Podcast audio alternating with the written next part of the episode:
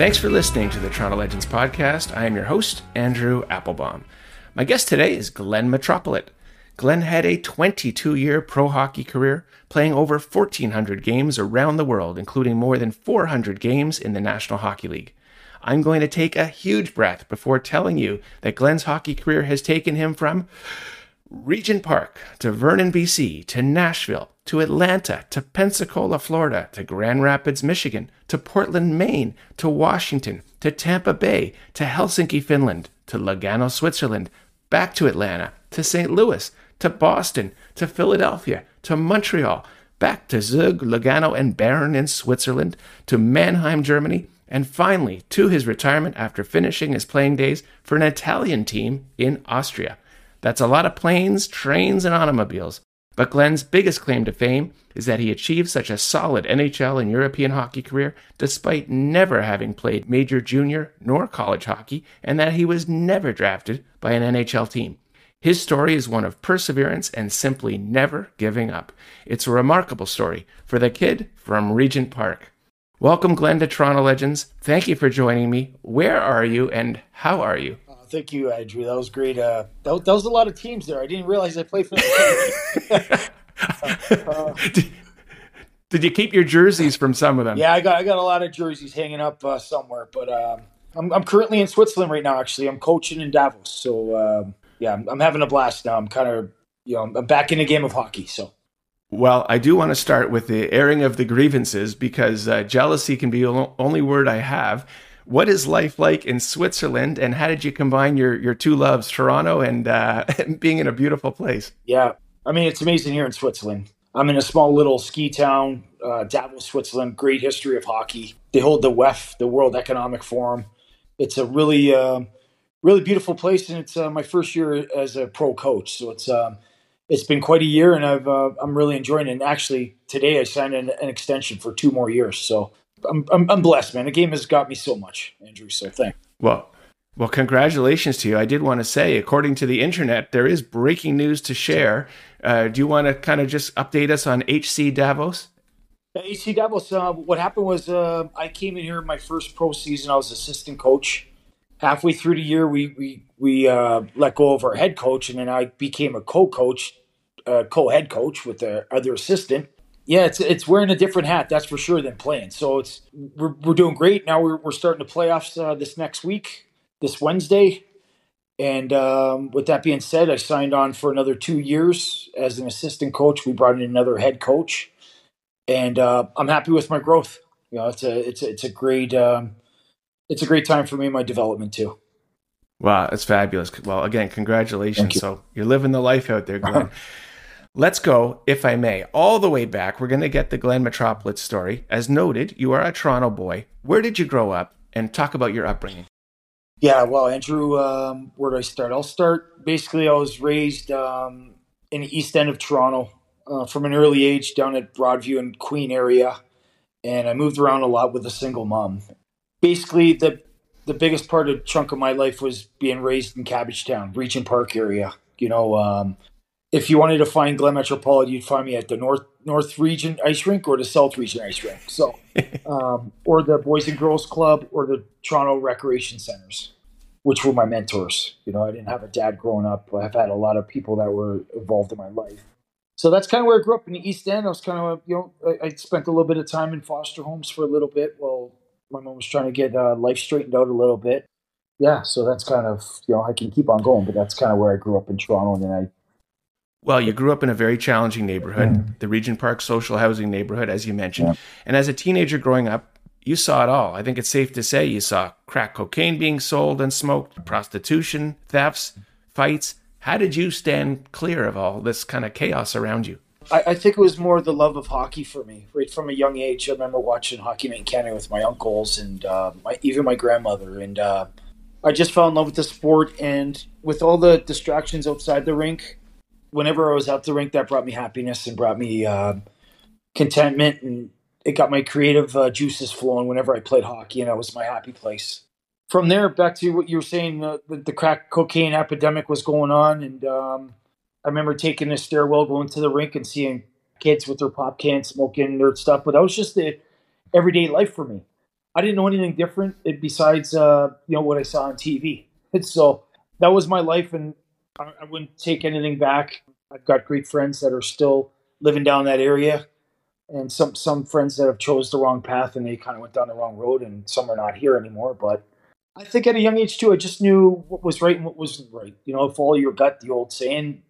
I really had a lot of help from back to the mentors, the people that ran the parks and recreation centers that would go after school, the coaches, and even even the drug dealers. They didn't want to see the little kids get in trouble. You know, they were protecting us. So, mm. and you know, they were trying to make their living, right? Yeah, I, I, mean, seeing fights in those hot summer nights, you know, in the city or down, you know, me riding my bikes around the city. Um, it was kind of a, it was a life where, um, for uh, I didn't have a lot of rules. You know what I mean? I was raised by a single mm-hmm. mom, and all of my friends were basically in the same same situation. We kind of just hung out together and just ran the streets. But we weren't we weren't gangs. We weren't getting into trouble, but we were just hanging out. Well, Glenn, when you were seven years old, you started playing in the Moss Park House League. Do you recall your first session, that first Saturday morning in the 80s when your, your mom took you to the rink for the first time? Yeah, actually, I do remember that. I remember playing a little bit on the outdoor rink at some point, but I remember that was being like the big uh, highlight of my going to Moss Park with my hockey bag. And so I do remember that actually. And I think I, my mom set me up with all my stuff. I was wearing jeans underneath my equipment. And yeah my my skates weren't tight, and I remember actually I, I fell and I I got a skate. A skate actually cut my mouth from another player. Um, that might have been the first or second week of playing, but I do remember that, and I, I remember my my mom giving me the last quarter that she'd have so I could get on a streetcar to get to Moss Park. It's, it's unbelievable as we talk about that, Andrew. And after you had, had, cut your lip in that very first game, it, it, didn't bother you because right after you went to the big party at McDonald's, and, and what happened there? You... That's right. The French fries, the salt from the French fries were killing me. but I was still hungry. But you were happy. Yeah, yeah, exactly. I was happy with the Happy Meal. The other big thing that uh, came from your days in Toronto that will resonate with our listeners is when you were younger, you noticed somebody was training really hard running the hills of Riverdale Park. Who, who was that, and how did that change your attitude towards training? Back to the point growing up Regent Park, we'd always play baseball, you know, for the recreation center. South Regent, North Regent, we did have a baseball team. So we had all the all the all the riffraffs, all the guys that played sports that stuck together. So we were playing baseball and we uh, I think we are playing out in Christie Pits against another recreation center. Riverdale is where I ran all the hills, but where I saw this was at Christie Pits, and i was the the famous Doug Gilmour Yeah, and I saw him running the killer. I saw him running up there, and I'm like, oh my gosh, that's Dougie G, you know, Doug Gilmour. And from then on, I, I just would I transfer that to uh, Riverdale Hill because Christie Pits was too far on the subway for me to get to. So I was like, okay, where's the next hill I can run at? And, uh, Riverdale Hill was we'd have a certain group of friends, Andrew, that were kind of focused on getting better. And we on, on a summer night, we'd just run from Regent Park, and it'd be part of our. We'd run all the way over to Broadview and uh, Danforth. So we'd run down on the south, you know, on the riverside, and then up through the farm. It was just, it's what I did. And then eventually I started just doing sprints at the hill. I was yeah. at a young age, I was always trying to get better. And if anyone told me I had to do a wall sit for a minute, I'd do a wall sit for a minute to get stronger for hockey. So I'm kind of one yeah. of those kids. Well, you clearly were one of those kids because you worked your butt mm-hmm. off and eventually, through a very crazy kind of path and all kinds of stops before you even got to the pros, you did make your NHL debut undrafted November 2nd, 1999, for the Washington Capitals against the Florida Panthers. You, Glenn, were on the ice for the opening faceoff. No big deal. Who were your line mates, and who did you look across the dot from you? Who's going to take this faceoff against you? Yeah, um, that was a that was that was a moment where I was pinching myself and trying to tell myself, okay, don't you belong here? But I, you know, my start centerman was uh, Adam Oates, and then on the on the right wing was Peter Bondra, two great legends. Um, and then across from me, that I had to beat for the puck was uh, Pavel Bure. so if anyone knows no how problem. good these guys are, it's uh, you think of a Regent Park kid that undrafted, you know, I mean, never really played the highest level, but worked his tail off to get where I was. I was kind of it was the shock and awe point of my life where the pressure and everything kind of just I couldn't believe I was there. Unbelievable. And you remember kind of putting on the sweater for the first time, and after you got over the shock of that opening face-off, uh, Do you have any memories of that first game, or it's all just a blur? That the first game, uh, it's it's a little bit of a blur. I just remember t- trying to tell myself, "Don't be nervous. Play your game. You belong here." You know, the the, yeah. the stuff that you got to tell yourself, right? Don't get caught up in it. And I remember sitting there just feeling a sort of uh, a sort of pride, you know, just uh, being so proud and just and not only for me, it was just knowing that all the people from Cabbagetown, all my friends, everyone that's been a part of my journey, um, they were there with me. You know, even though I wasn't, you know, they weren't present, but without them, I wouldn't have been in that dressing room in Florida. You know, so yeah, uh, what, what, it must have been such a great feeling. Yeah. Now, Glenn, you you moved on in 2003. You decided to cross the Atlantic and play in Helsinki, Finland with Jokerit, which is the Jokers, for two seasons. You became a hugely popular player with the Jokerit fans, who they actually had chants dedicated to you. Do you want to talk about how you got over there and your experience playing in Helsinki? Yeah, what happened was um, I was with the Washington Capitals organization for three years, going on fourth year, I believe, and I was getting sent up and down, and I just I, I, felt like it was time for me to give a change, but because every time I'd go down in the minors, I'd be fighting, I'd be doing whatever I can to get back up, and it just seemed like I, I just it was an, a dead end road for me. I'd get called up, sent down, and then finally we had our our firstborn Olivia, eh, our little princess. She came along, and I was getting tired of putting her in the top drawer of the residence inn whenever I was called up to Washington. her sleeping in that, yeah. and we just said, you know, are you able to trade us? And they didn't trade us, so my agent at the time, Bill Zito, the current GM of the Florida Panthers right now, um, he said, well, you know, in order to get away from Washington, you got to go spend a year over in Europe. And so I got offers to go to um, Russia.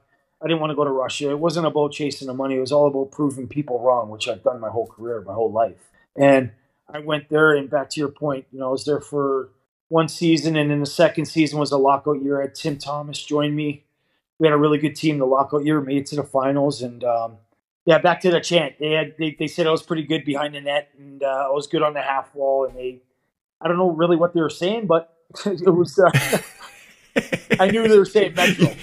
so, and, yeah. and in fact, uh, there was an area of the I guess the left face-off circle in the offensive zone became known as Metro's office. Yeah which is kind of a, an homage. Uh, of course, the great one, Wayne Gretzky, his office was behind the net. Now, you played on Jokerit uh, as number 50, and I have to tell you, you're going to have to tell our listeners about some of the uniqueness of playing in Helsinki and in Finland.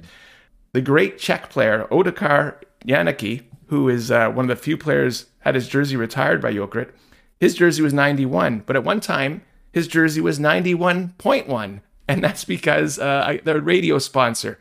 So that would have been unique. And then I know you have some stories about different helmets you would wear, and the whole. How was the uniform different playing in Europe than what we're used to here in the uh, NHL? Well, uh, when I first got over there, was um, as everyone probably knows now, it's all sponsorship. We had Nissan. We were sponsored by everybody. Tat- I'm surprised we didn't have to get a tattoo, but we had yeah. we had sponsorship on our pants, on our shin pads, on our shirts, and then um, and as the top scorer, you'd have like a every every country or the countries I played in, Finland would have a gold helmet, like a shiny gold helmet, like you'd stand right out. So it was just a, and I was fortunate enough to have a good enough season where I was wearing that. But at the other time, on the other hand, it was like they were targets, so I was getting hit a lot. yeah. Uh, but so that, that's kind of what the what I remember of Finland. I remember the the people were great. Definitely long winters. You know, it's really dark over there. They have long winters, but um, for hockey country, and it, it, was a great experience for me. Well, after your two years with Jokerit in Helsinki, you moved to Switzerland for the first time, where you won the National Liga A championship with AC HC Lugano, as well as you won the scoring title and MVP honors. What was the uh, hockey life like in Switzerland? Because now, of course, you're a coach there. But what was it like when you first got there as a player? Yeah, well, um, after my two years in uh, with the Jokerit, I went to Hels- uh, went to HC Lugano. Beautiful. We're right down in the Italian region of Switzerland, palm trees, uh, mountains. It's a really popular place for players in Europe to kind of go to, and it happened to be a great, great season for me because I, I was playing with the greats of uh, Ville Peltonen, uh, Nummelin. These guys are legends for Finland. So that, there was that connection. I was having couple, good years in Jokerit where they knew of me and I went to the Spengler Cup actually with Jokerit in Davos mm-hmm. here that they host every year, and uh, played against Team Canada. But I, I got known within Switzerland when I had a good tournament. So I had an opportunity to go there, and uh, there, here comes the other uh, another helmet I had to wear. It was a gold flame helmet, being a top scorer. So um, back to the old, you know, you're fortunate enough to have a good year, but at the same time, you got a target on your back. Nothing worse than telling guys yeah. that this is the guy with the flaming gold helmet. That's the guy to go after. Right. So now, Glenn, also uh, at that uh, time, because of your success over in Europe, you earned a spot on the Canadian national team for the 2006 World Championships in Riga, Latvia. That must have been quite an honor to yes. uh, to represent your country. Yes, it was. It was um, after having a great year, which uh, what Team Canada did, which was awesome, is that they they had all these the German Cup because every twice twice this season over here in Europe, Andrew, they got breaks where the national teams get to stay stay together and get prepared for the World Championships in April. So and they want to test other players. So what Team Canada does to get all the Canadians that are over here playing in Europe, and they play in these little tournaments. And so I was fortunate enough to play, you know, in the Deutschland Cup and these little friendly matches here and there. And they always promised, or not promised, but they, they wanted to take two, one to two guys for the World Championships. Almost like, you know, thank you for your services over here and being dedicated to, to the national team. And I was fortunate enough to be able to represent Canada at the you know Latvia with Sid Crosby and Bergeron, all the young guns, and my good my good friend uh, from my area, Trevor Daley, was there as well. So it was a great experience. I had, had a pretty good, I had a pretty good World Championships, um, and then that's where I met uh, Don Waddell. And Don Waddell was the GM of the Atlanta Thrashers, and he was really interested in me, and that's the, that's what got me all that hard work in Europe. I didn't just go to Europe to kind of fade away. I was always wanting to prove something. yeah. So it was to go to Europe and be a leading scorer, do well, be good for my team. And sure enough, you know, I got an opportunity to get back. And then, you know, at, at, a, at an age where you don't see that happening too often, you know, I was 29 or so, 20, 29, I believe. You were a veteran and you, you weren't a young gun at that point. As you say, you had worked your way back 2006 based on this success. And you talk about meeting Don Waddell over there. You returned to North America. You made stops with the Atlanta Thrashers, St. Louis Blues, Boston Bruins, Philadelphia Flyers. And then at the trade deadline in February 2009, something absolutely cuckoo happened. You were taking your morning skate with your team, the Flyers. And Glenn, why don't you take it from there? yeah. It was kind of one of those years I signed a two year deal after being with the Boston Bruins. I had a good, I had a really solid year with the Bruins. It was the year that uh, Patrice Bergeron had a concussion and he missed the whole year, unfortunately for him. But it gave me an opportunity to earn some more minutes. And I really felt I played all 82 games, but there came a point where they had David Krejci, Bergeron was going to come back, and Marc Savard, and I felt I proved myself as a top nine forward at least, you know. And I didn't want to go to the fourth line and be, you know, playing seven minutes. And plus, you had David Krejci, Savard, you know, Bergeron. These guys are like studs. These guys are no problem. I understand. So I had a couple offers around, and then I, I signed with Philly. I thought Philly was kind of my style of player, grit. You know what I mean? Like I thought the fit was right. Went into camp. I was with Joffrey Lupul and uh, Scott Hartnell. That was kind of the that was going to be our line, third line, kind of grinding. Pretty pretty good line when I when I talked to John Stevens in the summer. Season went on. A lot of injuries, slumps. Guys were getting called up, sent down. I wasn't really producing, I guess, the way they expected. So, and they had a salary cap uh, kind of issues where they wanted to get guys in the lineup, free up money. And I had to talk with John Stevens. They're like, uh, you know, I guess you're aware, but you're you're put on waivers, and I got a feeling that someone will pick you up. Um, but if not, you know, be ready to play tonight. We're skating in the morning. We're playing Montreal tonight, and I was like, no problem, whatever. You know, get out there, snap the puck around, get a little sweat on. Um, I go home. You know, I eat my, my pregame meal. I'm sleeping. I'm getting ready to go to the game. Right, I'm, I'm getting ready to play Montreal Canadiens. I get a call from Bob Gainey. Waking up, I'm like, okay, Bob Gainey here, the Montreal Canadiens. Uh, Metro, we're happy to have you. And I'm like, whoa, okay. Bob Gainey, the famous Bob Gainey, first up. and then uh, he's like, you're, you're a Montreal Canadian now. I'm going to get uh, Guy Carbonneau to give you a call, the head coach. So he gives me a call. Now I'm scrambling. I'm like, wow, what is going on? I got my wife, the kids. You know, my head's everywhere. And he's like, oh, Metro, I understand. Uh, you know, we, we got you. I, I watched you play. You're, you're my type of player. I'm happy to have you. We're happy to have you if you don't want to play tonight, I totally understand. But if you do, we'd love to have you. I'm like, you know, yeah, I want to stick it up there. You know, I want to beat Philly. So sure enough, my wife drops me off at the at the rink. I got I got my suitcase to go to you know to go to Montreal after the game and then catch up with them later. But I walk by the dressing room, the Philadelphia Flyers dressing room, hi you know saying hi to the security guards and all this. I go in, I got my jersey, my Montreal Canadian Habs jersey sitting there in the stall, and I play against Philadelphia Flyers that night. Starting lineup with Koi, uh, Saku Koivu and Kovalev. Yeah, the story goes my first my first shift, I get a hook and oh they score a goal. Scott Hartnell. Scott Hartnell scores a goal. So I'm like, oh shit, good start. You know, I'm sure RDS can get one this. So um, second shift, I get a penalty. I'm like, oh my gosh, if they score, this is yo, this is nightmarish. I get out of the penalty box, I have a breakaway, I get robbed. But long story short, we end up winning that game in overtime, I believe. Mathieu Schneider. Wow. But yeah, you know, the, the, the life of a, a, hockey player, I guess. What could be more surreal yeah. than that? Uh, changing teams yeah. in the same day, and then uh, as you, I'm, I'm surprised you didn't go in the wrong dressing room, Glenn. You knew to uh, go to the other what side. What I almost did though is change in their bench. Now, Glenn, you enjoyed a career high 16 goals with Montreal, but it was again time to pack your bags back to Europe. You played two years in Lugano, Switzerland, two years in Zug, Switzerland, two years in Mannheim, Germany. This is where you won the German national championship in 2015. Yeah. What is a hockey championship like in Germany?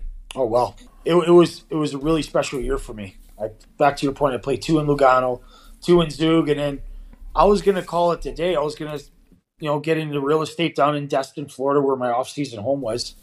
And then I got a call from Jeff Ward, my old coach from uh, the Boston Bruins.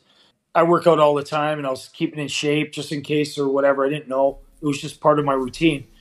And they offered me a deal, and I was like, "Yeah, man." I'm, you know, I got tired of being in Florida a little bit, and then I uh, went there. Had a solid year with Jeff as a coach and a great team. We won it. Such a great hockey town. The the thing about European hockey is you, if you can imagine a soccer stadium or a hockey stadium, one end of it is basically your your fan your fan section where they just sing the whole game. You know, drums and flares and and it was just one of those experiences that uh, that I was grateful for for sure. So, Glenn, after this great championship win in Germany, you decide to play a final 34 games with an Italian club in the Austrian Pro League, and then finally retiring in 2017. What was that uh, final swing like, and then what brought you back to North America? Yeah, what happened was after my two years in Mannheim, I went back to uh, Pets, uh, Destin, t- Panhandle, Florida area, and uh, I want to be close to my kids. And then um, I had a studio, a fitness studio that I was kind of really digging into, and um, that that was kind of uh, you know I've done hockey so long, and I got an opportunity to go to Bolzano in a late summer, you know, early fall, and then I I went there, and it was it's not fair to anyone else. You know, let's just call it the day. And then I, I actually left my gear in Bolzano. I left my equipment. I hopped in a plane, got back, and then I started my uh, my journey back to Florida. It sounds like for someone like you, you had to leave the equipment behind. Otherwise, you would have been too tempted to pick yeah. it back up again. So, yeah, yeah, yeah. If you're enjoying this Toronto Legends interview with Glen Metropolit, please check out the more than 100 additional episodes available anytime. We got other hockey stories from the ice and the boardroom, including Bernie Nicholls, Bob Stellick, Anders Hedberg, referee Dave Jackson, Gino the Tank Cavallini, and Kris Versteeg. They could all put the biscuit in the basket, so hear their stories anytime wherever you get your podcasts. You came back to North America, spent a few years in Florida. Specifically, you were developing players in Tampa Bay and now kind of passing on your knowledge. But Glenn, I have to ask, how did your body hold up with, with so many miles on it, so many of these planes, trains, automobiles? How easy or hard is it for you today to, get out of bed? Actually, I, I, feel great, Andrew. I think it's more of a, it became habits. I've always worked out. I stretch every day. I run every day. I, it just became one of those things where even when I played up until Bolzano or Mannheim, it was like every day I wanted to be the best hockey player I could be right till the end. And then after it's kind of it went into my uh, daily life. You know what I mean? Where I try to do it. It became my medicine. You know, even while I'm in here, Switzerland, I'm working out every day, and it's just part of me. Yeah, and I guess these young guns, they still want to uh, challenge you a little. You're on the ice with them. You still got to show you got it, right? I, I try to push them a little bit when I can. You know.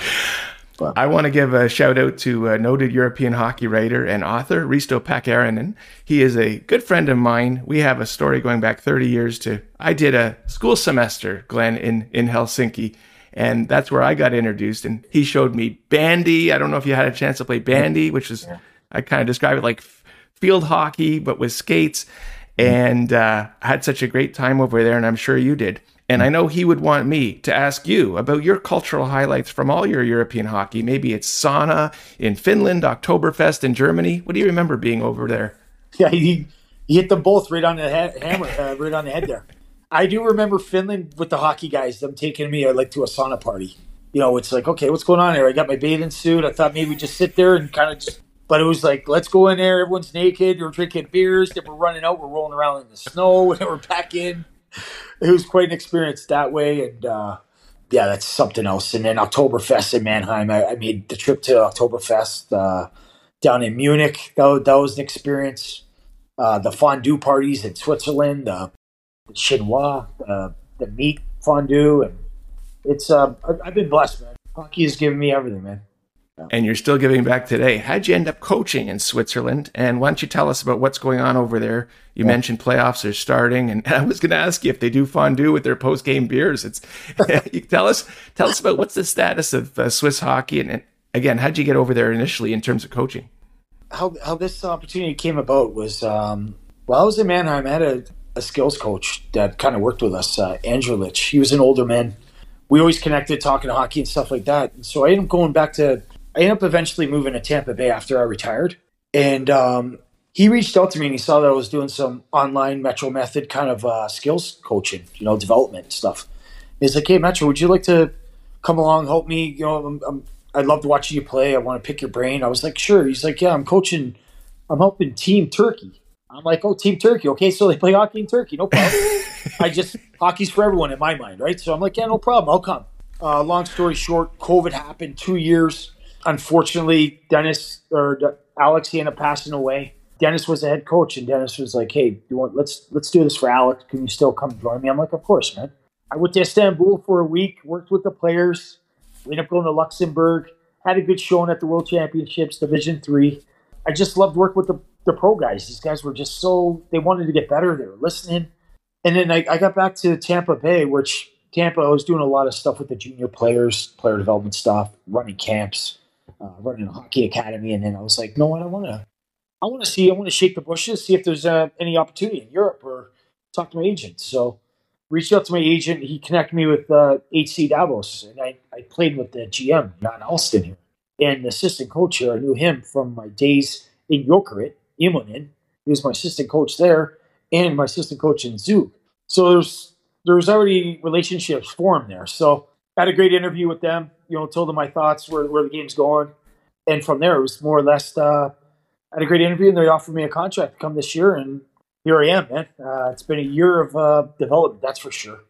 Well, you, you certainly caught me off guard that you're uh, helping hockey in Turkey. And the other thing that might catch listeners off guard is you also had a experience in roller hockey.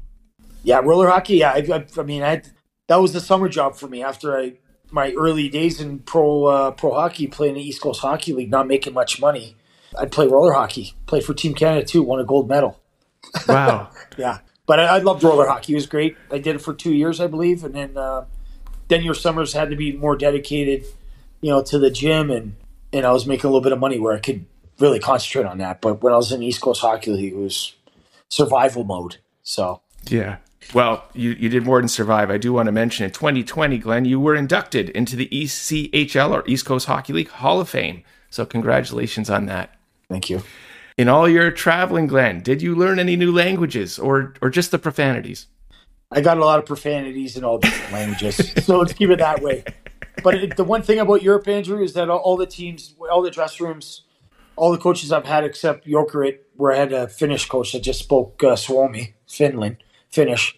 It's all been English, and even the players that were in Finland, it was you're at the rink, then you go home. You're, you're, it's a lifestyle as a hockey player, right? You're at the home, you're eating, and you're back at the rink. So, but now that I signed an extension here in Davos, I'm really going to try to, you know, dig my heels in and learn German. So I'm in the right. German area. Well, that's fabulous. That's good. Always, always rounding out your skills. Yeah, yeah. Now, you know more than anyone, you don't get anywhere without help along the way. And I know so many people you're grateful for for their help and guidance. But uh, Glen Hanlon, as a coach, do you want to talk about his influence on you? Yeah, Glen Hanlon, he was uh, he was amazing for me. He was my first coach in uh, the Washington Capital system, Portland, Maine. I remember being, you know, I spent four, you know, I finally made it. I thought I had a little chip on my shoulder. I got up to the NHL. I got sent down.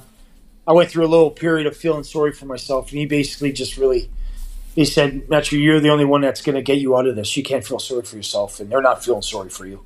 So you got to get back on the horse and, you know, giddy up. So he taught me a lot about being a good pro, you know, diet and eating well. He was kind of like a food Nazi a little bit at the start, you know, stay away from the junk food kind of stuff, which I, I, I was a pretty good eater anyway, but he really taught me kind of the mindset a little bit at uh, age when I was 24, 25. Glen, of course, with my friend Risto, who was Finnish born but now Sweden based, he always demands I ask questions about significant Finnish players from the past. Saku Koivu, he was a teammate of yours in Montreal, and he also played against you in Finland during the lockout year 2004 2005. What are your uh, thoughts on Saku Koivu, both as a teammate as a and as an opponent? Um, playing against him in Finland, um, he, he, played for the Stori uh, Turku TPS great history there. All the cups. He was part of that whole dynasty of all those guys. I just remember in my mindset, you know, the lockout year, I was there to kind of prove prove everybody wrong. You know, so I, I enjoyed the challenge playing against him. But when I played with him in, in Montreal, it was really special to see the leadership skills that he that he's known for. Just a great man too. All the Finns I played with, man, not just Saku. The, the whole the whole culture, the whole hockey culture there is just amazing. You've seen it all from so many different angles. Just to bring it all home back to your hometown, my hometown of Toronto. I'm assuming you didn't get a place, a chance to play at Maple Leaf Gardens, but did you get a chance to play at Air Canada Centre, now Scotiabank Arena, in front of your hometown friends and family? Oh yeah, yeah. They they got to uh, yeah. Remember my first games? Yeah, I mean, they came out in droves from everywhere. You know, from the from all my uh, kids I played hockey with growing up, my my parents. Uh, yeah, it's it was always special when I went to Toronto. Well, I want to uh, thank you for your time today, and I want to wish you well as you continue on there in the Swiss leagues with your coaching career. And we will see you back here. I'm sure. How often do you get a chance to get back to Toronto? Actually, I haven't been back there too often, Andrew. But I'll be I'll be coming back there this summer with my kids. So I'm really looking forward to that. Okay. Man. Yeah, and my mom's there and sister, and yeah. So I love the city. Fabulous. Well, I want to wish you continued success and thanks again for your Thank time. man. Today. I appreciate you. All the best to you. And to the listeners, we say thank you for listening to this episode of the Toronto Legends podcast. And on behalf of Glen Metropolit, I am Andrew Applebaum saying mahalo.